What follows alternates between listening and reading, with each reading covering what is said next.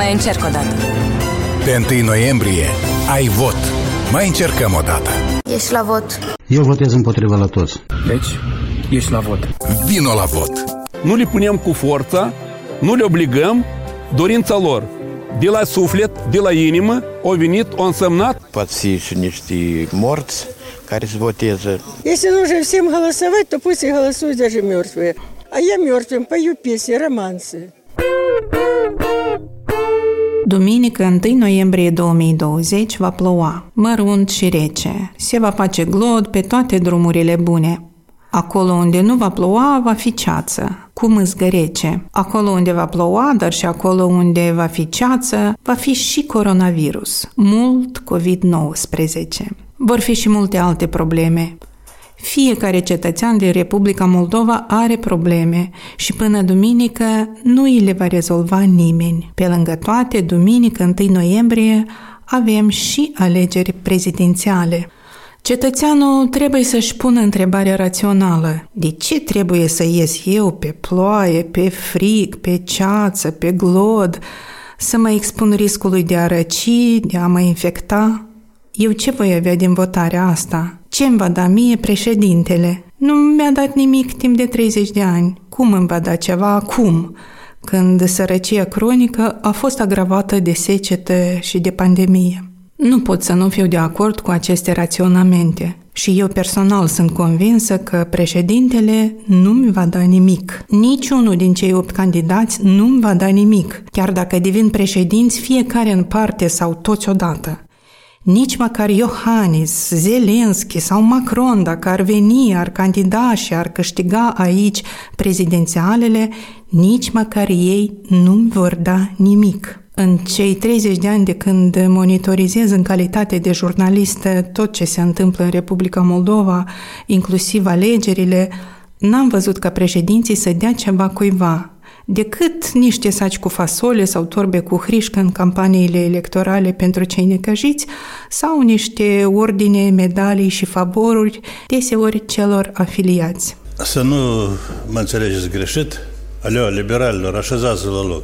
Reafirm, după 30 de ani de luptă pentru democrație, niciun președinte nu mi-a dat nimic, absolut nimic. Mă întrebați de ce i-am votat? Mai bine răspund deja la întrebarea de ce voi ieși duminică prin ploaie, frig, ceață și virus ca să votez din nou.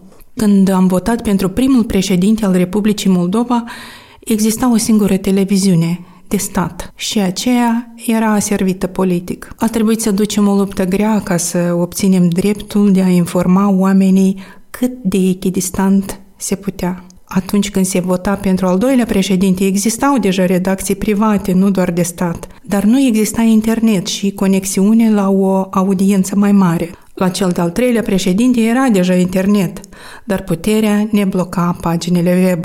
Câte conturi aveți dumneavoastră de Facebook?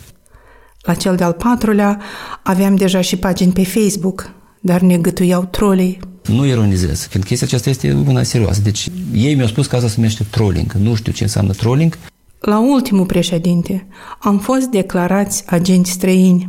Da, după ce faci jurnalism combativ timp de 30 de ani, vine un președinte cu oamenii săi care te califică dușmanul statalității bun de a fi pedepsit. Nu, președinții nu dau redacții, nu dau internet, nu dau ziare, dar președinții ți le-ar putea lua pe toate acestea dacă cel ales e un președinte tiran. Ce sens a avut lupta aceasta de 30 de ani dacă până astăzi așa și nu avem siguranța inviolabilității și independenței presei? Dacă președinții controlează majoritatea televiziunilor și ziarelor, dacă nu avem justiție independentă, piață liberă, economie dezvoltată, libertăți de bază, da, dacă nu ieșeam la vot și la proteste de fiecare dată, eu personal și mulți dintre colegii mei cred că făceam închisoare. Cum o fac mulți jurnaliști și activiști din Rusia, din Belarus, Azerbaijan sau din Turcia. De asta am ieșit la vot. Ca răul cel mare să simtă că există o presiune, fie ea cât de mică. Mulți dintre noi, jurnaliști, au înțeles de mult că e o mare problemă dacă un președinte sau un politician îți dă ceva. Noi nu luptăm, nici nu votăm ca să ni se dea ceva. Noi luptăm și votăm ca președintele sau orice politician votat să nu ne ia. Noi votăm să nu ne ia dreptul la accesul la informație, dreptul la libera exprimare, dreptul la suveranitate, dreptul la libera circulație, dreptul la identitate, la studii, la muncă, la justiție, la viitor, pentru că politicienilor corupți le place să ia. Mulți dintre președinți au vrut să ne ia aceste drepturi, dar eu, duminică, am să merg din nou la alegeri, ca să-i dau ceva viitorului președinte, din partea mea personală, să-i dau un vot și pe urmă, de luni, să-i mai dau ceva, să-i dau multe întrebări și să-i dau senzații. Senzația aceea tare că oricât de președinte n-ai fi, oricâtă ceață n-ar fi, oricâți virus n-ar fi, există oameni de la care nu mai poți fura. Senzația că atunci când se ascunde un președinte în obscuritate, există cineva cu lanterna care îl scoate la lumină. Să nu uităm că democrația nu ni se dă în culioc, ci ne luăm prin alegeri și vot. Deci, duminică, 1 noiembrie 2020, să nu uităm masca, pixul, distanța fizică și încrederea în puterea votului și a bunei intenții.